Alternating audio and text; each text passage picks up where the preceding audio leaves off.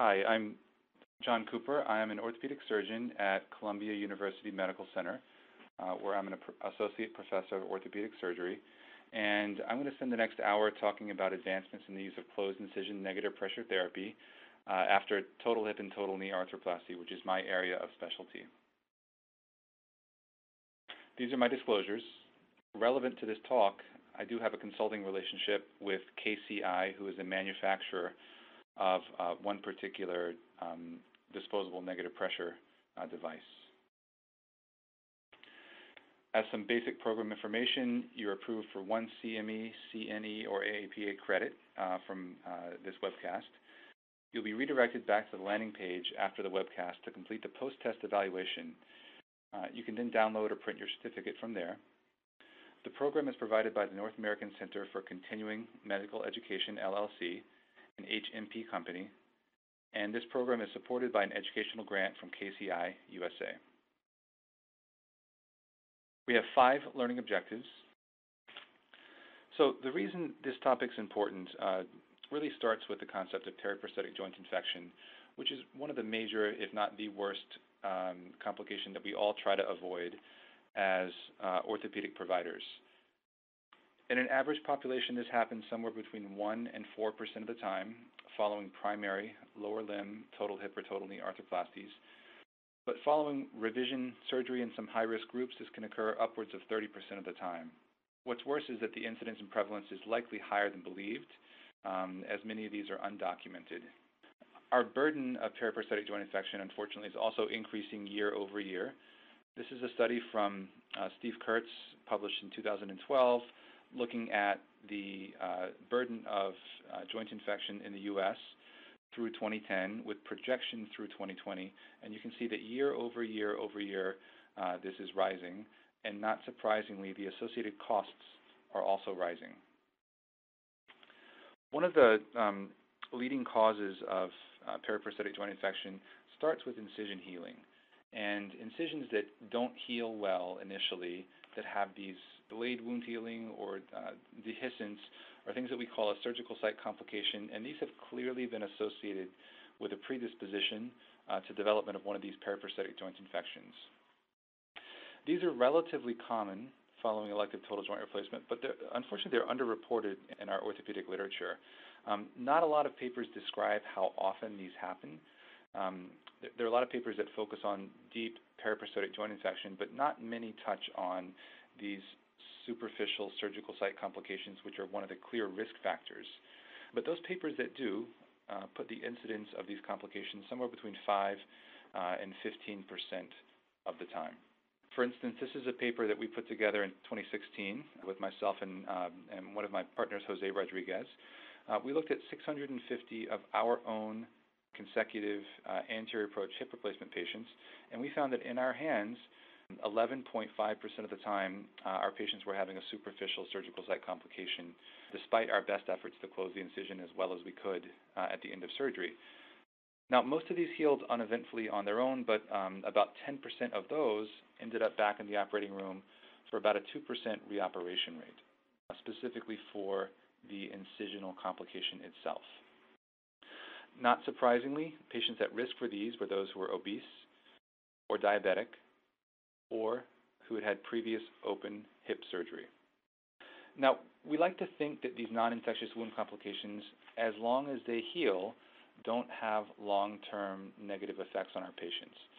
But this study from Washington University in St. Louis challenges uh, that thought. Um, this is a matched cohort series uh, looking at patients who were readmitted uh, within the, within the first 90 days of elective primary total knee arthroplasty.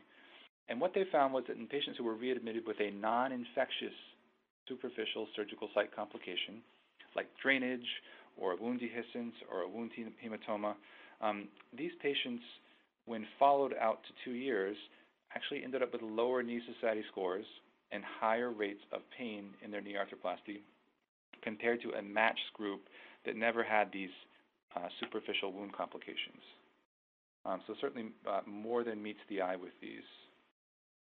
These unfortunately also have quite a cost to our healthcare system. It costs around $13,000 to treat a superficial surgical site infection on average. Um, and if a patient gets a deep periprosthetic joint infection, you can see the historical numbers, but in 2019, uh, the cost to treat a deep periprosthetic joint infection is almost always above $100,000.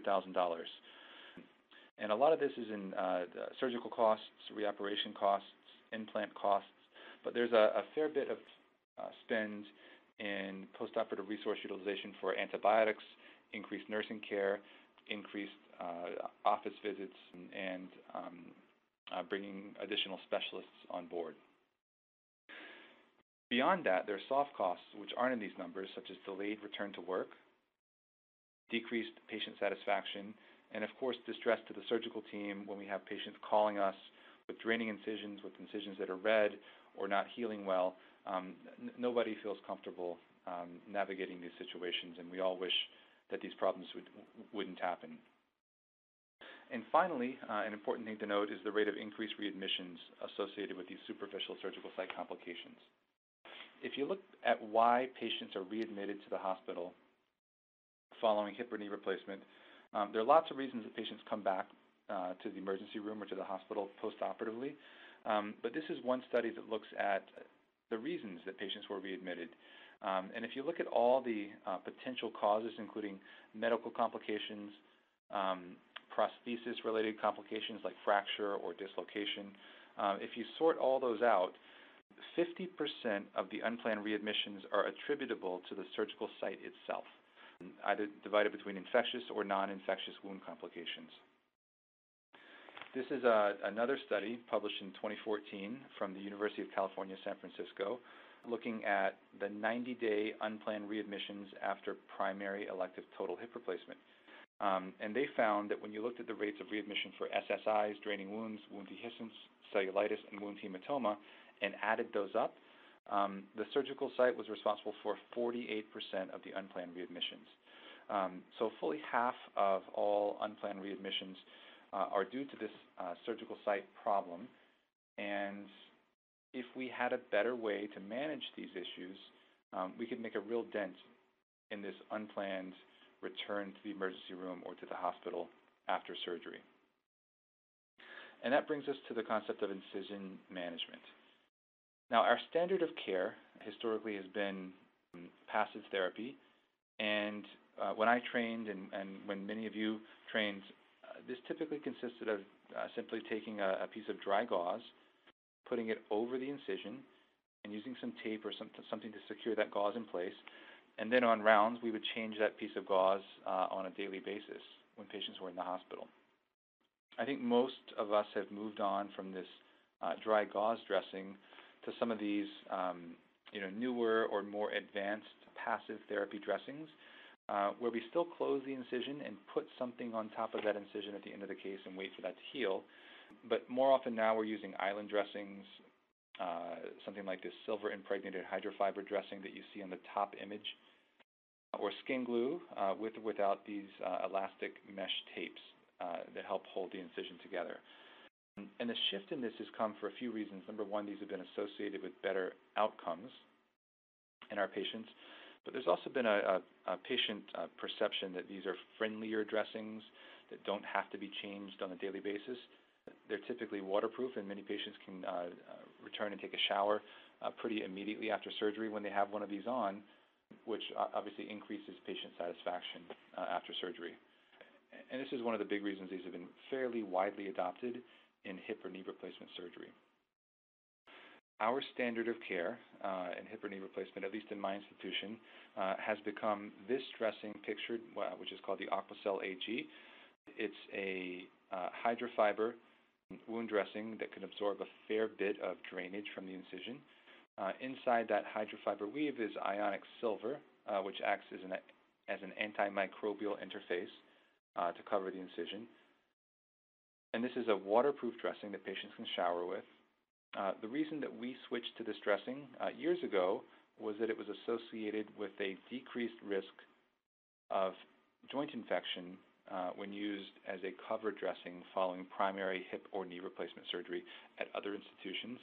And we certainly found that when we switched to it our, at our institution, as you see in the screen, um, there was a substantial decrease in infection rates uh, when switching from gauze uh, to the Aquacel.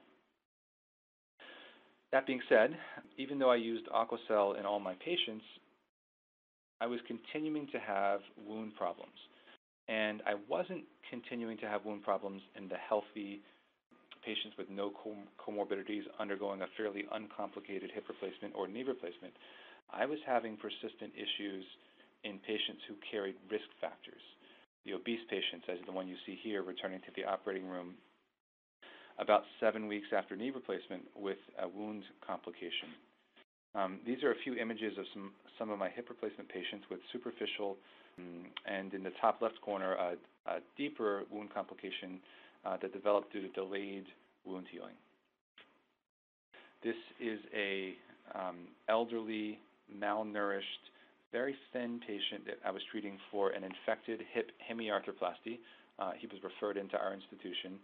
Um, when he went to surgery for an explant and spacer, um, surgery was uneventful, but you can see how um, much wound necrosis he has at the edge of his incision uh, in this fairly high-risk patient.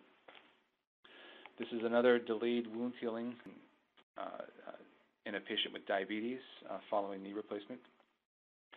Um, this is another wound dehiscence in a, in a very ill, uh, obese patient undergoing a complex revision surgery um, with just very poor wound healing. And I'll end on this one. This is, uh, uh, you know, unfortunately, I have many more pictures like that to show in um, my high-risk patients, but I'll end on this one. And I'm going to end on this one because this is the case that, in my practice, caused me to change the way I approach these high-risk patients. So, th so this is a 55-year-old um, truck driver who was a smoker who was referred to me with an infected knee replacement and it, wasn't a first-time infection. He'd actually undergone um, about two years of treatment by his original surgeon, uh, trying to eradicate an MRSA, uh, MRSA infection uh, in his uh, revision knee replacement. Uh, so he'd undergone uh, numerous surgeries and ultimately three failed cycles of two-stage exchanges. Um, he came to me for an attempt at limb salvage. Um, my initial recommendation was for an amputation in him, but given that he was a truck driver and he was relatively young, we talked about ways that we could perhaps save his limb. So we took him back to the operating room, number one after he stopped smoking, but we took him back to the operating room and uh, took out his infected uh, revision knee replacement. We uh, put a static spacer in, and I worked with a plastic surgeon colleague of mine uh, to raise a medial gastrocnemius flap to cover the area uh, where he had a soft tissue defect in the front of his knee. Uh, we used a skin graft over the top of that, and um, we covered this and let it heal. All of our tests and markers and aspirations indicated that we were successful at resolving his infection. Um, we took him back many months later when his soft tissues we felt were mature uh, for a reimplantation. At this time, I worked with the same plastic surgeon who raised the medial gastroc flap. Um, I took out the spacer, I put in a hinged knee prosthesis, and the plastic surgeon and I together closed his incision back. That's the picture you see here on the left side of the screen. Um, I scrubbed out of the case just before my plastic surgeon colleague put in skin sutures and this was under no tension. Uh, the case went um, very, very smoothly. All of his cultures from this case were negative, indicating or confirming that we uh, were successful in resolving the infection. We covered this with two Aquacel dressings uh, lined up end to end, kept him in the hospital for about a week. When we discharged him to a nursing home, there were no issues. We thought his incision was healing well, um, and uh, we thought that we had finally, after years, gotten this patient to a successful outcome. He called me a few weeks later and said, Dr. Cooper, I think it was a weekend, uh, an evening on a weekend, he said, Dr. Cooper, my incision does not look good. There's stuff draining out of it. And I said, you know, right away come back to the emergency room. And uh, he came back, and this is what he looked like when he showed up. wound necrosis, erythema. Uh, there was purulent material draining out of this, and um, obviously the last thing that we wanted to see. Uh, when we cultured the material that was inside, uh, it wasn't MRSA, actually. Um, indeed, we were successful at uh, eradicating the MRSA infection. Um, this was actually a gram-negative organism that he'd never had before in the previous three years, that he picked up somewhere between the operating room and his hospital stay and his subacute rehab. And we ended up making one attempt to try to salvage this and amputating him about a week after the, after he showed up again. And it was this case that I took care of in 2014 that really stuck out in my mind um, because we went from something that was so successful in the image on your left to something that we amputated about a month later. And um, I couldn't help but think that if we had gotten that incision to heal reliably, leaving the operating room, he would not have been in the same position. So this is when I started looking at different dressings beyond the Aquacel AG. And when I started thinking about this, um, you know, I realized that most of my patients were doing uh, really well with that silver impregnated hydrofiber dressing, but the high risk patients, those with the risk factors that you see on the screen, were the ones that were still having trouble. And it was in this population that I began to use negative pressure over the closed incision. And this is not a new concept. This is something that's been around in orthopedic surgery since the mid 1990s. Um, the first publication on incisional VACs uh, was in 2006. And these were introduced to provide a clean and dry wound environment uh, in the immediate postoperative period to these primarily closed uh, surgical incisions, uh, typically in orthopedic trauma patients um, who were at risk for wound complications. Um, gosh, sounds a lot like the patients that I was, I was still struggling with. Here's an example of the technique used in the initial 2006 publication uh, from uh, Dr. Gomoll looking at it in orthopedic trauma patients and also in um, adult reconstruction patients uh, with these complex hip revision surgeries that I'm finding great utility uh, of this technique today. So modern negative pressure designs were introduced um, from these experiences with these kind of do-it-yourself uh, incisional VACs. And with the disposable units, the design has really been optimized um, uh, for some of these specific units uh, based on a lot of basic science and laboratory and animal studies um, to optimize a consistent delivery of negative pressure. Um, they've also been made easy to use, um, so very easy to apply in the operating room. Um, and one of the biggest benefits of these is that they're portable and they can transition home with the patient. So I can operate on a patient, keep them overnight in the hospital, discharge them home the next day, and that obese diabetic patient is still getting negative pressure therapy delivered to their incision for seven days at home. Uh, we don't need to keep them in the hospital like we once did um, uh, for this incision management. I'm going to spend a little bit of time on the on the basic science of how this works because it's important, and I think it's an important distinguishing feature uh, amongst some of the options that are available. Um, so there are a number of potential benefits of how this works, and we're not quite sure exactly which of these makes the biggest difference, but I wanted to take you guys through um, some of the basic science literature to try to understand this a bit better. Uh, I'm going to start with this study that looks at how these devices diminish the lateral tension at the incision. So we know when we cut into the skin and cut through the subcutaneous tissue and down to the fascia, at the end of the case, we rely on suture and sometimes staples to pull that incision edge back to itself and we rely on those sutures to hold that still while the wound heals. And that's fine for certain incision uh, locations, but for things like, uh, you know, in front of a joint, uh, for instance, in front of the knee joint, where I'm asking the patient to bend their knee, we're actually putting tension directly across that incision. And that tension across the incision is fighting those sutures and pulling and creating an environment for incision healing that's probably not perfect. So this study shows that when you apply negative pressure dressing with a sponge on top of the incision and you evacuate the air, not only does that sponge suck down against the skin, but it also brings those incision edges closer together and diminishes the lateral tension by about 50% compared to a, a standard dressing. uh, without that negative pressure. And you can see the finite element model analysis on the right side of the screen that shows this happens not only at the skin surface, but also in the subcutaneous tissue as well. In addition, this depends directly on how wide that foam is. So the wider the foam, the greater um, the reduction in lateral tension.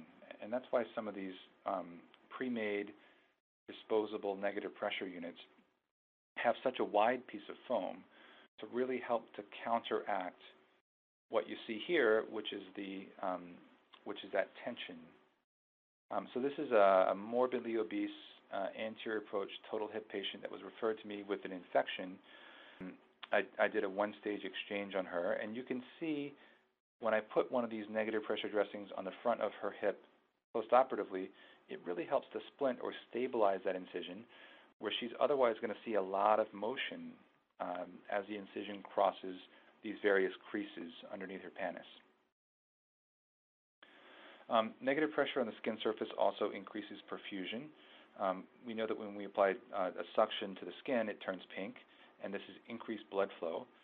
Uh, this has been seen both in, in basic science and in clinical studies, and this increased perfusion happens over about 20 minutes, um, and then it reaches this steady state where it stays at a higher level of perfusion, which can only be a good thing for patients with impaired microvascular flow, like smokers or like diabetics, um, where we want to deliver more blood flow to the incision to try to get it to heal. Um, this is a good uh, animal study. This is a porcine study looking at the benefits of negative pressure therapy to compare to a dry, um, a dry dressing. And you can see paraspinal incisions made uh, over the back of, uh, of these pigs. In this particular study, they applied negative pressure for five days or a standard dry dressing for five days. If you look at what happened five days later, the image on your left is from the dry dressing, and you can see a healthy looking five day old incision with an appropriate amount of swelling, with some sutures that are fairly taut, um, maybe a tiny little dehiscence in the incision um, toward the right side of that picture, but overall a healthy looking um, uh, five day old incision. When you look at the image on the right that was treated with negative pressure for the same five days, you can see a much more mature looking incision, less swelling, um, greater degree of epithelialization at the incision edge, and these sutures at five days look like they could almost come out. And it's this change or this difference in swelling that I think a lot of people, myself included, who use these dressings see on a very regular basis, basis in our patients uh, when we use these. Um, we also see um, uh, reduction in the hematoma or seroma accumulation underneath that incision. And this is an animal model that validates that. This uh, compares negative pressure dressings to the standard of care in transverse incisions made over the back of pigs. Here in this model, there's an 8 centimeter incision made. In the subcutaneous space, the investigators scooped out a big chunk of subcutaneous fat to intentionally do exactly what we try to avoid during surgery, uh, which is create a big pocket of dead space underneath the incision. Um, when my residents or fellows do this in surgery, it's, it's something that we would consider suboptimal. Um, but here they did that intentionally um, because they wanted a space where fluid could potentially accumulate. They treated one of these with um, negative pressure, they treated one of these with a dry dressing, and they found that after four days, a much greater volume of fluid accumulated in the space underneath the dry dressing and a much smaller volume accumulated under that negative pressure dressing.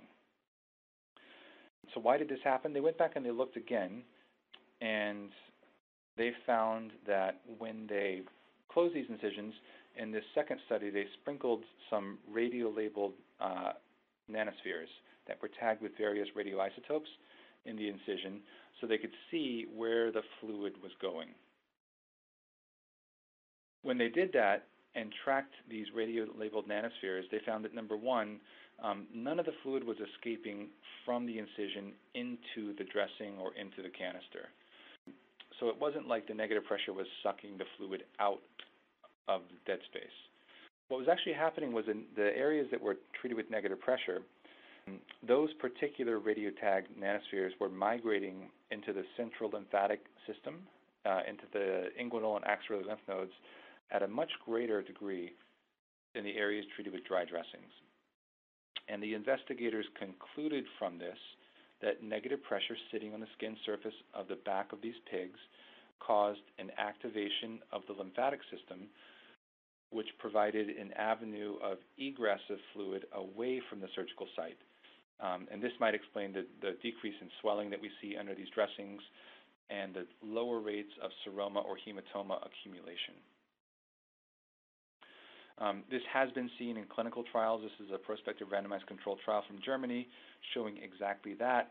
When patients had a total hip and they were treated with a dry dressing, most of them had a small subcutaneous hematoma, but when they were treated with a negative pressure dressing, less than half of them had a subcutaneous seroma or hematoma.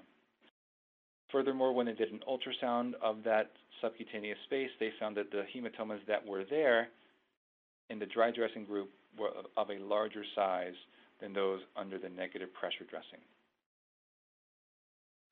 If you go back to this study of the animals that were treated with negative pressure for five days, at five days the dressings were taken off, um, but they let these animals live for six weeks.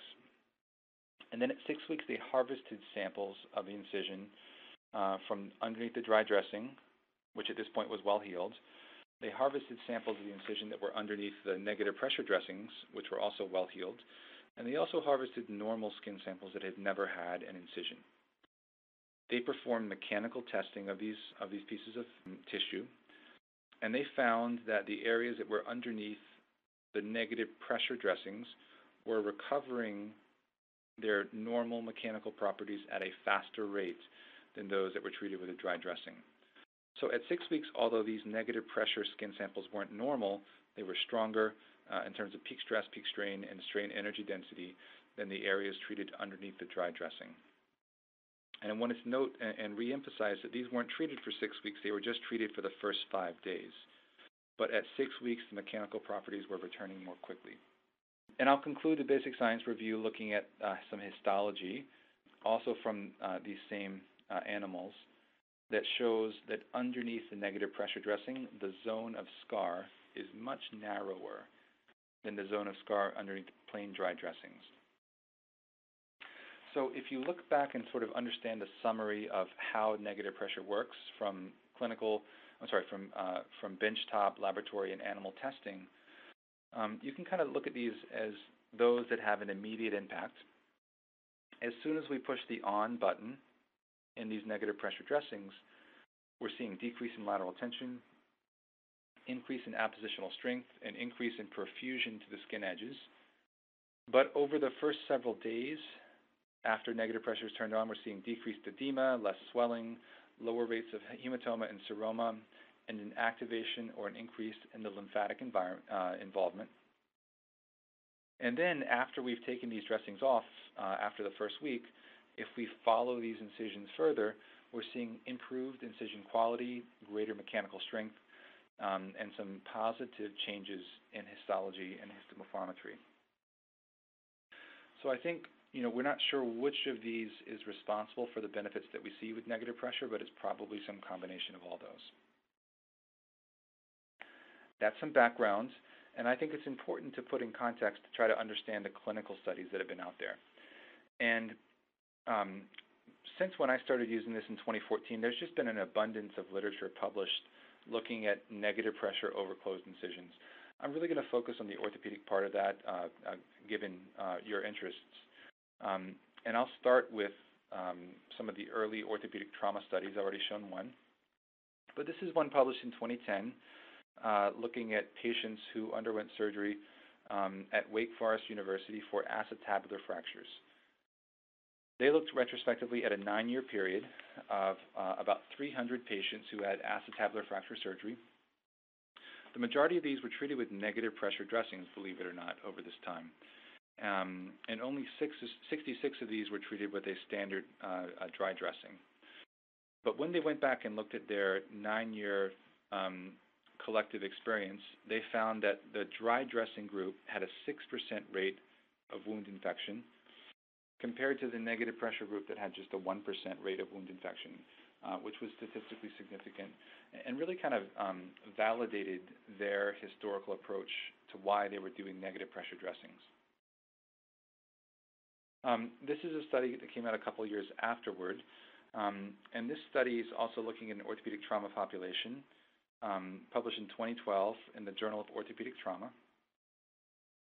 This is a prospective randomized controlled trial of um, about 250 patients who came to a level one trauma center with a high energy plateau, pilon, or calcaneus fracture. When these patients were indicated for surgery, uh, they were randomized to um, either a standard dressing uh, or a, a, negative pressure dressing over the closed incision for the first two or three days. And what they found was that when they looked at the infection rate in the dry dressing group, this is a pretty high risk group. Um, so high energy trauma, lots of soft tissue swelling, not a lot of soft tissue coverage in these three locations. So they had a 19% rate of wound infection in the dry dressing group. But in this same population with the same injuries, when they were randomized to a negative pressure dressing, that rate dropped by 50% down to 10%, uh, which was statistically significant. They also looked at wound dehiscence, and they found that they had a 16% rate of wound dehiscence in the control group, but one that was uh, cut in half with incisional vacs, down to 8%. This is an interesting analysis of their data, um, and the purpose of this um, you know, post hoc analysis was to look at cost, which is on all of our minds um, you know, in today's healthcare system. And this kind of cost analysis is helpful at understanding the cost effectiveness of this kind of intervention. Um, we know incisional uh, negative pressure therapy is not inexpensive, especially when compared to gauze. But we know that treatment of one of these infected lower extremity trauma patients can be quite expensive as they need additional surgery, oftentimes several additional surgeries, increased postoperative wound care, uh, oftentimes IV antibiotics for an extended period of time. So this used the Thompson cost data uh, which put the average cost of one of these infections at $64,000. And it asked the question if the investigators had used negative pressure dressings in all of their patients up front, and if they were successful at avoiding half of the, um, of the infections, would they have spent more money on negative pressure dressings for everybody, or would they have saved money by preventing half of those expensive infections? And if you run those numbers, they found that they would have saved about $7,000 on average for every single patient in the study by decreasing their infection rate by 50%. That's including the cost of all of those um, more expensive negative pressure dressings. So with that, I wanted to move into total joint replacement. And um, this is an interesting area because it's come a long way uh, since 2014. When I began using these in 2014, there was really no literature to, support their use uh, at all. And I was kind of banking on uh, evidence from other surgical specialties and orthopedic trauma of having those same kinds of benefits translate into the orthopedic uh, arthroplasty population. And it wasn't until 2016 that we published our first experience with this, which was really the first arthroplasty data to provide a clinical um, uh, uh, utility of these dressings. So in this study, which we published in Journal of Arthroplasty, we uh, looked back at 140 of my own patients who underwent reoperation for uh, their hip or knee replacement. Uh, about half of these were aseptic cases, about 40% were treatment of an infection, and about 10% were trauma cases uh, treating a periprosthetic fracture. This study compared my historical experience using um, these uh, antimicrobial hydrofiber dressings uh, that I talked about as our standard of care, and they compared that to the incisional negative pressure dressings that I began using in 2014. Um, and one interesting point that I that I, is important to make is that when I started using these in 2014, as you can see, I was still using a lot of my standard of care dressings. And I was really not sure which patients would benefit from the negative pressure dressings. So I was using them very selectively in the highest risk patients that I was most worried about. Um, and still treating most of my patients with the, uh, with the standard dressings initially. When we looked at baseline demographics, there was clearly a difference in that indeed I was using the negative pressure dressings in the high risk group, and my standard risk group overall, uh, I'm sorry, my standard dressings overall had a lower risk profile in the kinds of surgery they were getting. So even with that little bit of bias against the negative pressure dressings being effective, um, I saw uh, big differences in my rates of wound complication and surgical site infections in favor of negative pressure dressings. I also saw non-statistical decreases in reoperation rates and deep infection rates uh, in my negative pressure dressing population. We did a follow-up study two years later, um, focusing in on one of the highest risk groups undergoing revision surgery, which is those treated with a periprosthetic fracture. And th this is a particularly challenging problem to treat. It's one that's increasing in frequency, and, and one of the reasons this is such a challenging problem to treat is that these cases are associated with a high rate of baseline complications, specifically uh, infectious complications, where uh, a number of different studies put the rate of deep infection between 16 and 26 percent. So I got together with three of my colleagues uh, who also treated periprosthetic fractures, over a six-year period, all four of us switched uh, from the dressing on the left to the dressing on the right. So we looked back at our collective experience treating these patients, and what we found were across our collective experience, tremendous improvements in our wound complication rate, reoperation rate, and deep infection rate um, when we switched to these negative pressure dressings see we had a 25% rate of uh, reoperation and deep infection. And when we switched to these negative pressure dressings, that rate effectively went to zero. I wish I could say, you know, years later that it's still zero. It, it's not still zero, but it, um, but it's certainly a, a, um, a lot lower uh, than 25%. This is probably the best study that's been done in arthroplasty, looking at negative pressure dressings. Uh, and this just came out earlier this year. This is a study from Cleveland Clinic. Same kind of question that we asked in our very first study uh, in hip and knee patients. Basically, um, how does a negative pressure dressing compare to our standard of care in patients undergoing revision hip or knee replacement? The difference is the methodology. Here, the surgeons from Cleveland Clinic designed a prospective randomized control trial uh, looking at 160 high-risk patients scheduled for revision uh, joint replacement over a two-and-a-half-year period. And what they found was that uh, when patients got the negative pressure dressing, they had significantly lower rates of wound complications and reoperations. Um, you can see the reoperation rate dropped from 12.5% down to 2.5%, um, just with introduction of a different dressing type. So I think at this point in 2019, there's there's good data to really support um, using these dressings for revision arthroplasty patients. Um, but what about primary patients? And um, I th think we still have some work to do to, to best understand when we should use these, uh, but there's clearly a role. In 2017, a group from Toledo, Ohio published their experience using um, closed incision negative pressure therapy in a prospective group of patients. This is a prospective study of 600 patients undergoing primary elective hip or knee replacement.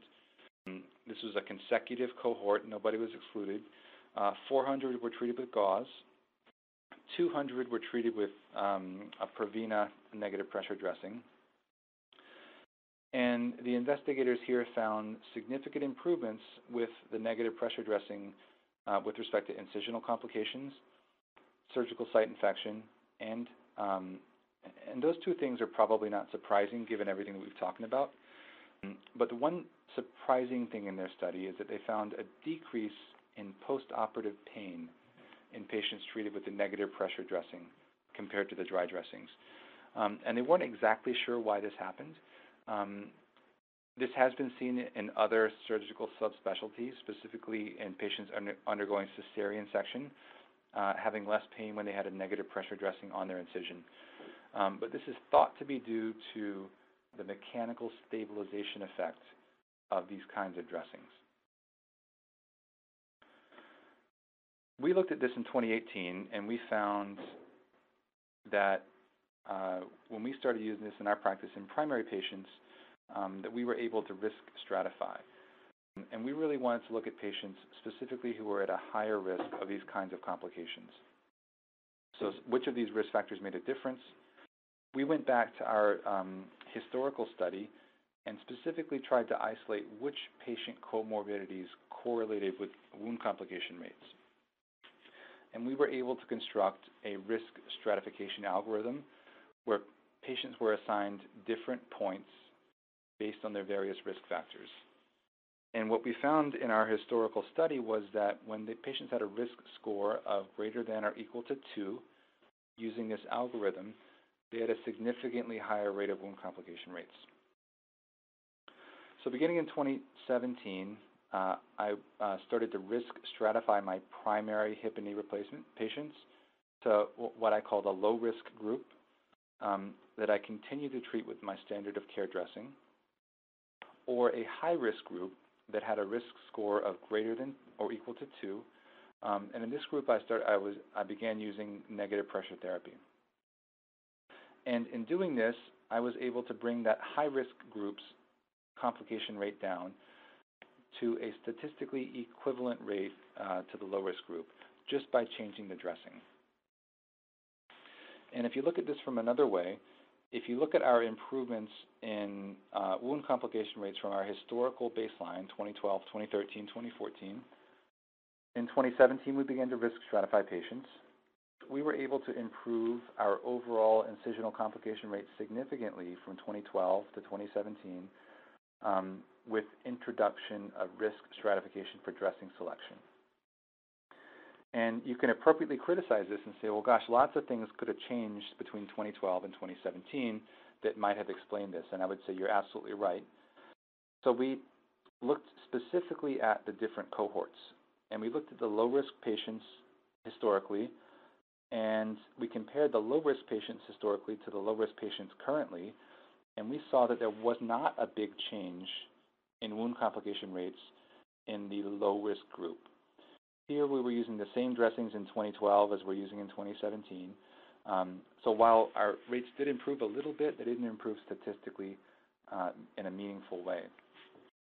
But when we looked at our high-risk group, you can see there was a tremendous improvement in our wound complication rates.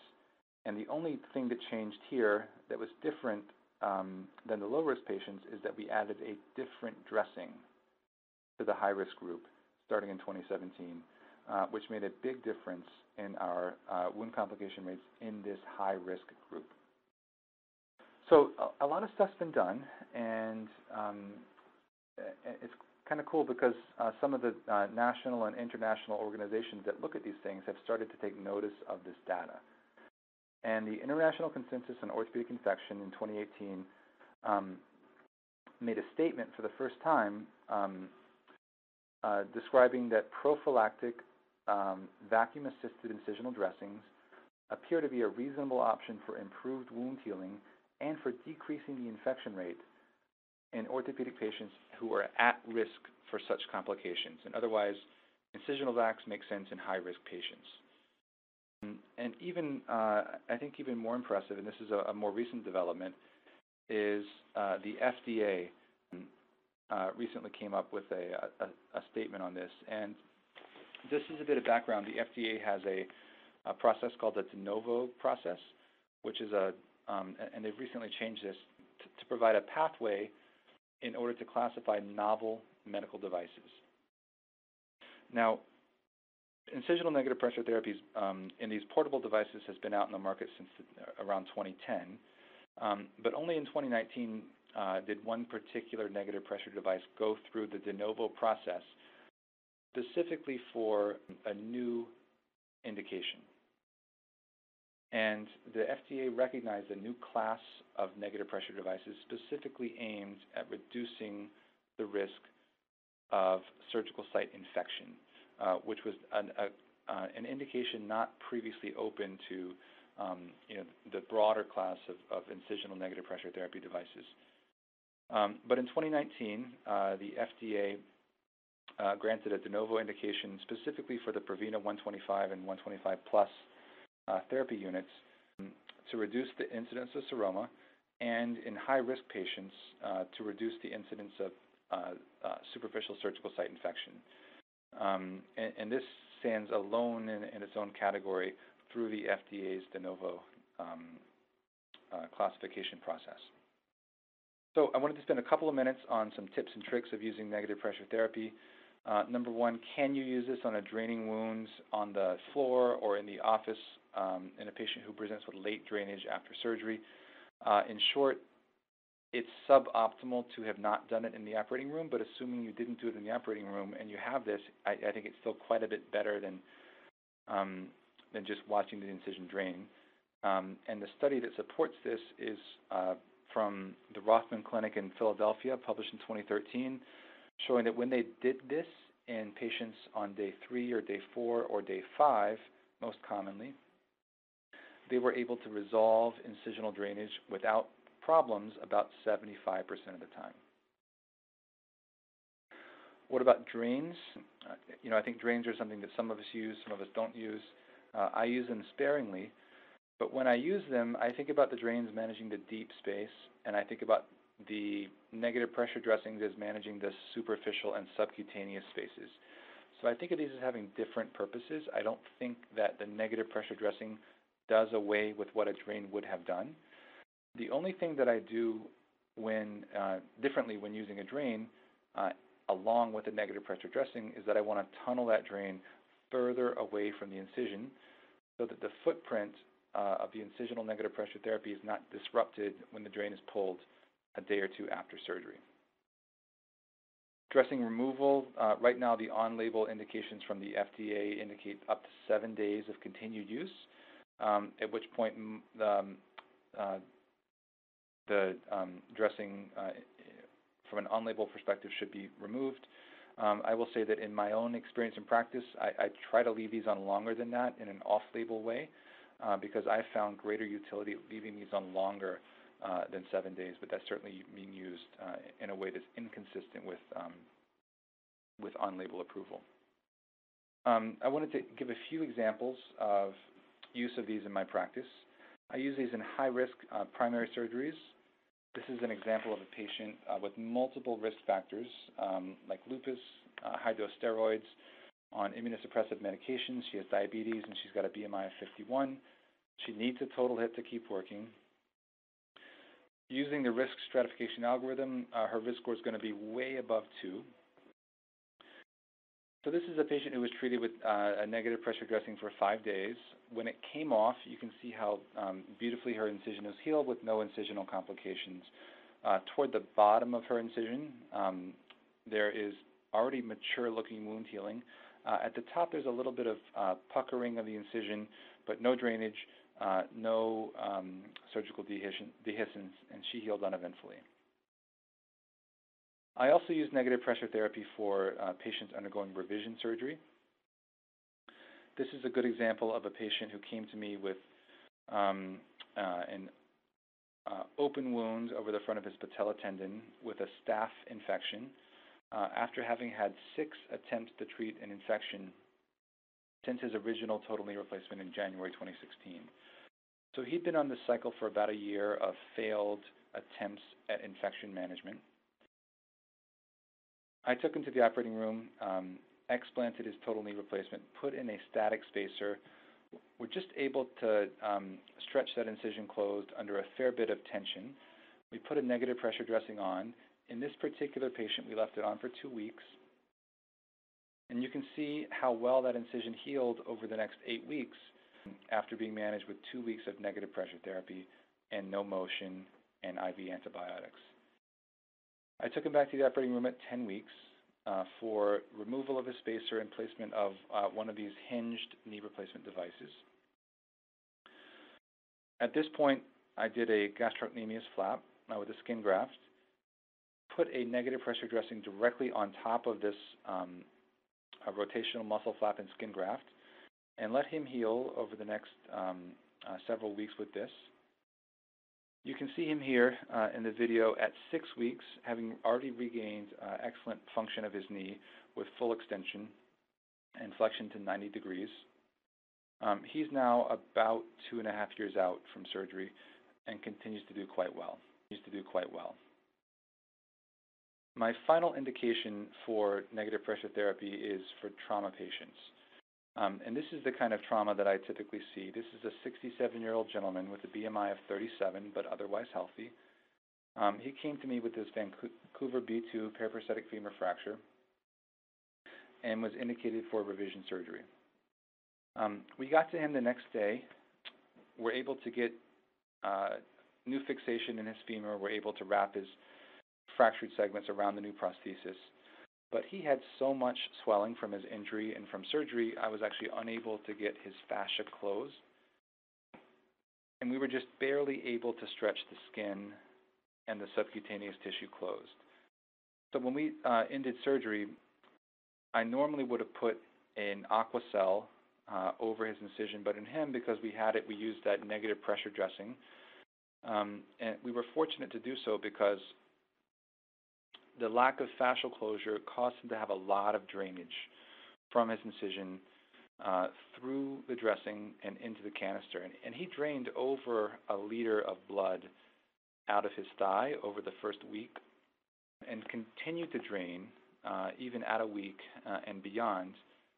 But because I still had the same dressing on there, because I wasn't changing saturated dressings multiple times a day um, in the hospital, um, we were able to let this dressing stay on and finally stopped draining at 12 days postoperatively. When he stopped draining at 12 days, I left it on for two more days and took it off at day 14.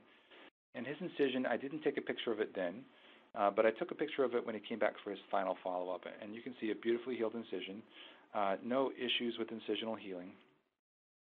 And this is the kind of gentleman that was very fortunate to avoid a reoperation and, and likely avoid a deep infection from poor incision healing um, and I would say largely because we had this technology available to us uh, when I treated him.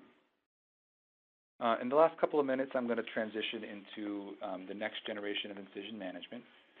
And, and, these are products that are just becoming available. This is a, a, new arthroform type dressing meant to be applied to the anterior surface of a knee that extends the envelope of the benefits of negative pressure therapy over a much wider area. It's built in the same proven technology as our previous incision management systems that I've, I've been talking about uh, throughout this presentation. And this is an example of one with a video showing one in a healthy human subject who didn't have surgery, um, showing how this conforms around the front of a knee and can allow flexion and extension without difficulty.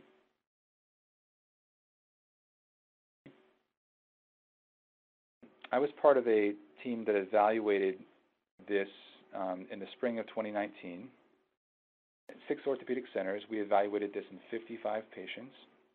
Um, and here are some uh, images from patients who had knee replacement surgery or revision knee surgery uh, across the country with these devices uh, in place and fitting them well.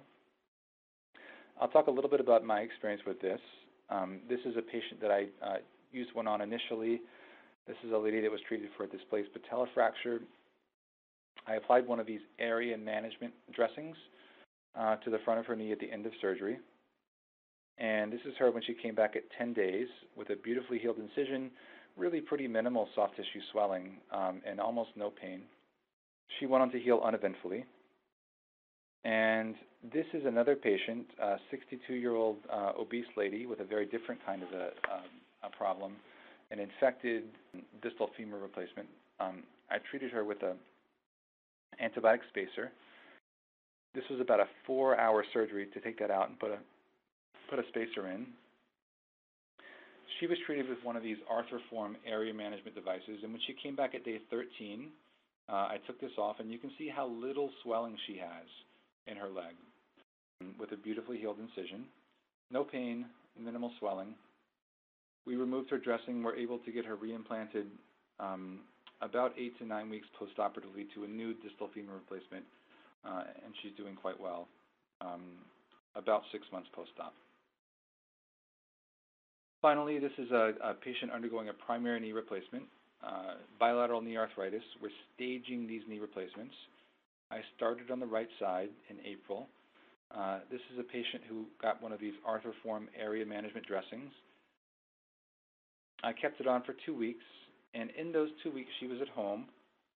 She's one of the rare knee replacement patients who had effectively no pain. Uh, she came back. We took the dressing off at day 15. Uh, her incision was well healed. She had range of motion that was acceptable for this early time. And when she came back at about um, at about five to six weeks, um, she said this was much easier than expected. She's ready to do the next one.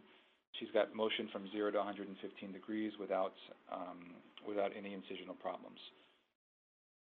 So this is a relatively new technology, and I think still a lot um, that needs to be looked at and investigated, but it does hold promise uh, for managing a larger area than just the incision itself uh, with negative pressure therapy. And we hope to participate in some more studies uh, as time goes forward. So I'd like to thank everybody uh, for your attention and time, and you will now be directed back to the landing page uh, to complete the post-test and the evaluation. And if you choose to do so, you can download and, and print your certificate. Thank you very much.